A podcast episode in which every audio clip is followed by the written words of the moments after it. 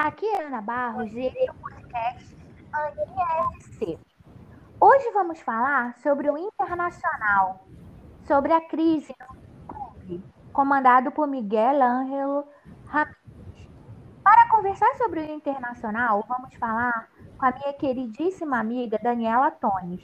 Ela é arquiteta e trabalha como coordenadora de marketing de uma agência. É um prazer imenso falar com a Dani. Ela também escreve no site Donas da Bola, que foi onde eu a conheci.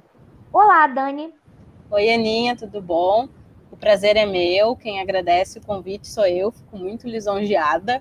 Atualmente eu ando conhecida mais como a mãe da Tereza. Mas, sim, o futebol também sempre foi, foi, foi por onde a gente se conheceu, né? Uma das nossas paixões em comum, embora os times não sejam. Mas é um prazer participar do teu podcast. Dani, o que está acontecendo com o Internacional? Na verdade, Ana, assim, não é algo que aconteceu agora. O que está acontecendo com o Internacional, na minha visão, é algo que acontece muito com, acho que todos os clubes brasileiros, por exemplo. O Internacional, nitidamente, ele teve alguns problemas com as diretorias passadas, tá? E problemas, assim, graves, que envolvem até processos na justiça, saiu bastante na mídia recentemente, pessoal sendo indiciado e tudo mais por vários danos ao clube. Então, assim, não somente danos de escolhas, de elenco, da, danos na prática do projeto, mas danos financeiros. E aí, assim, uma hora a conta chega, sabe? Os clubes brasileiros, eles todos são muito endividados. Só que uma hora a conta chega. E quando a conta chega de um lado, ela acaba respingando em todos os lados, em, né? Em todas as percepções, acaba respingando até na torcida também. Miguel Ángel Ramírez não pegou o espírito do Colorado? Não, eu não diria isso, tá? O, o que acontece com o Miguel Ángel Ramírez, ele, o marketing, o pessoal usa a abreviação, né? Ele tem um projeto, tá? Todo mundo tem um projeto, isso é, é inegável. Ninguém começa do, ah, não, eu vou indo e vou vendo o que dá. Não, até porque, né, senão não estaria num time grande como o Inter. Mas ele, ele tem um projeto, só que às vezes a gente precisa ajustar o nosso projeto. Tem duas questões. Uma, que ele precisa de tempo, tá? Todo projeto, precisa, toda mudança precisa de tempo. E o que está se propondo no Inter hoje é uma mudança. Só que ela precisa de um tempo de adaptação. E aí nem sempre a gente tem esse tempo, porque a gente vive uma época de muito imediatismo, né? E ele também, eu acredito que assim, ele tem o projeto, as convicções dele, mas é preciso ter alguns ajustes no caminho, entendeu? Todo projeto ele pode sofrer alteração, não é porque eu tracei um projeto que eu tenho que seguir à risca. Hoje em dia isso não existe, as coisas mudam o tempo todo no mundo, como diz a música. Então ele precisaria fazer alguns ajustes aí nesse projeto dele, sabe? Mas eu não diria que, que ele não se encaixou, que ele não tem o espírito. E assim, a bem da verdade, eu acho que ele sofre de uma certa xenofobia, tá? Uma certa xenofobia pela imprensa. A imprensa gaúcha, a imprensa esportiva do Rio Grande do Sul, ela tem, não sei te dizer se é preconceito, mas ela tem um sério problema com o treinador estrangeiro, tá? A gente viveu isso parecido com o Cudê, enfim, com outros treinadores, e agora tá vivendo. Então, acho que, assim, é meio precipitado a gente dizer que tá tudo ruim, que tá tudo errado, o Inter não vende bons resultados, e aí eu, onde eu digo que ele precisa ajustar o projeto, porque ele tem que ganhar um jogo que outro, pelo menos, se ele não ganhar todos. Mas ele tem que, por exemplo, ver que o Lindoso, cara, não tá dando. Mas eu acho que ele tá sofrendo, assim, uma pressão da imprensa que acaba empurrando a torcida. E tá todo mundo muito imediatista, sabe? O Inter, eu sou de uma geração que eu, eu digo que a gente é cascudo, porque eu me criei vendo o Inter não, não ganhar nada. A gente sofria, era sofrimento atrás de sofrimento. A gente ganhava um gauchão e fazia uma festa. E aí a gente teve ali no início dos anos, na primeira década de dois mil, nossa, uma virada de chave absurda, assim. Foi aquele momento em que a gente ganhou tudo, em que quando a gente ganhou aquele Mundial, eu olhei para cima e disse, cara, Deus, pode acontecer o que for agora, eu já, já vivi, já vi o que eu tinha que ver, entende? Só que então isso também nos deixa mal acostumados. O Inter, ele passou por um momento de... de arrogância, de, sabe, de, de, de se achar e tal. E, cara, não é isso. O Inter nunca foi isso. O Inter sempre foi o clube do povo. Então, eu acho que o Inter agora está buscando resgatar isso, que é esse espírito colorado. E eu não acho que o, o Mar ele não tenha isso. O que eu acho é que ele tem um projeto, a gente está num projeto de mudança, precisa ter cautela, calma, enfim, mas ele também precisa ajustar alguma coisa no projeto, senão ele está indo em direção a um precipício e daqui a pouco ele vai se atirar, sabe? Ou ele vai ser empurrado. Porque a impressão que a gente tem, né, Dani, que os jogadores não estão rendendo o que deveriam, né? E, e, Thiago Galhardo, os grandes destaques do Inter, né? Isso é, é uma outra questão, assim, o Inter ele tem jogadores que estão há, há algum tempo no elenco.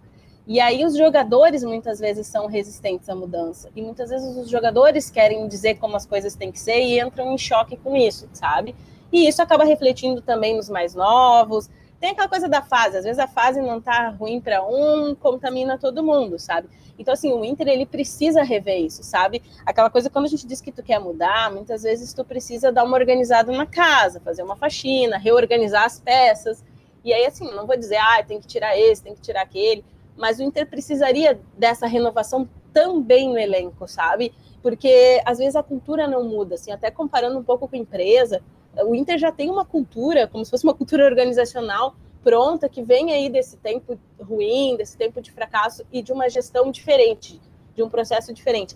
Então aí tu vai vendo agora exatamente isso. Cara, eu preciso mudar, só que não é assim, eu dormi de um jeito, acordei de outro. E às vezes eu preciso readequar, reajustar peças e tudo mais para conseguir impor essa cultura, sabe? Então a gente tem, teria que rever não só o técnico, é que hoje em dia as coisas recaem muito sobre o técnico no futebol brasileiro, né? Mas nem sempre o problema de tudo é o técnico. Quais as chances do Inter no Brasileirão e na Libertadores? Ah, meu Deus! Olha, assim, por tudo o cenário que a gente está vivendo, eu te diria que a minha razão diz que nós não temos... Ela é um pouco pessimista. Eu diria que a gente não tem umas chances, chances tão grandes, tá? Só uh, olhando para o elenco, para os resultados atuais, para a forma como o time vem jogando, entende? Então, assim, isso me faz ser um pouco pessimista, tá? Eu não te diria que o Inter está em vias de disputar um título. Olhando racionalmente, eu não te diria isso. No Campeonato Brasileiro, eu te diria, olha, vamos aí batalhar para fazer os pontos que precisa, enquanto a gente reorganiza a casa, efetiva esse projeto de mudança para um futuro. Mas... o lado torcedor, e aí a gente sabe, é que o futebol ele é imprevisível, e principalmente o Inter, por exemplo. O Inter é famoso porque uh, a gente está tendo aí vários times menores, por exemplo, na Copa do Brasil passando. Vou te dizer que na cultura do Inter a gente tem mais medo de jogar contra esses times menores do que de jogar contra o Palmeiras, jogar contra o São Paulo, contra times grandes. Então o Inter tem algumas peculiaridades, né? E aí o meu lado torcedor sempre acredita.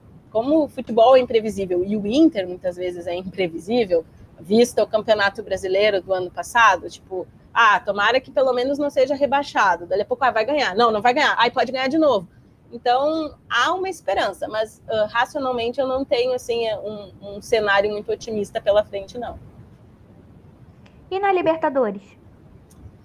É a mesma coisa, tá? O Inter não vai jogar agora contra um adversário considerado dos mais difíceis, só que, como eu disse, às vezes o Inter, ele tem problemas contra o que é fácil. Todo mundo diz, não, isso aqui é fácil, o Inter vai lá e, e dá problema. Então, assim, racionalmente, eu não vejo hoje o Inter como um time de decisão para mata-mata, tá? A gente te, tinha um, um aspecto muito grande que sempre foi o Beira-Rio, né? Sempre foi a torcida, sempre foi essa coisa. E a gente tá vivendo um período aí em que a gente não tem, né? A gente tá vivendo um período aí que eu te confesso que eu nem sei se era para estar tá acontecendo o futebol. Então, a gente não tem esse, esse aspecto. Então, como eu te disse para o brasileiro, eu repito para a Libertadores, eu não vejo um cenário para o Inter de, tipo, títulos. Eu acredito que o Inter ainda vá um pouco adiante, mas não vejo esse cenário. Só que o meu lado torcedor é aquele que, no fundinho, fica acreditando e torcendo para eu estar falando e queimando a minha língua amanhã, sabe? Dani, eu queria muito te agradecer. Foi realmente um prazer falar contigo. Muita saudade. As colunas do Donas da Bola. Para quem não sabe, a Daniela ela teve uma coluna dela publicada no blog do Juca, que ela falava da paixão do pai dela pelo Internacional sendo portador do mal de Alzheimer. Ela descrevia como foi a sensação de levar o pai dela para ver um jogo do Inter, né? E o, ela publicou e o Juca Kfouri republicou no seu blog. Então, é um prazer ter você aqui no meu podcast. Até o próximo, Dani. Isso aí, é, é, essa coluna ela já faz um tempinho, mas eu me orgulho bastante dela e tem muito isso, sabe, Ana? Ah, eu não sei, muitas pessoas devem ser como eu, assim, a gente é de uma geração em que os nossos pais, eles não eram o pai de fazer a janta, de, de, de ficar muito próximo, era o pai que provinha, né, o sustento. E eu acabei criando essa relação muito forte com o meu pai, graças ao Inter. Por isso que eu sempre digo que é mais do que futebol, né? Acaba sendo, tipo, muito mais do que futebol. E o meu pai que me trouxe o Inter. E hoje eu tenho muito orgulho em eu poder levá-lo, né? Como isso aconteceu. E eu poder construir essa relação com a minha filha. Então, né? Pra gente, pra mim, pra ti, pra quem gosta de futebol, é muito mais do que um jogo, né? O Inter pra gente... Para mim, acaba sendo, o Beira-Rio acaba sendo a minha casa, o Inter acaba sendo um pouco do que eu sou. Agradeço muito, muito, muito o convite, muita saudade tua também, né, da gente poder se encontrar assim que isso tudo passar. Muito obrigada pelo convite, um beijão e sempre que quiser pode contar comigo. Obrigada, Dani. Até! Beijo!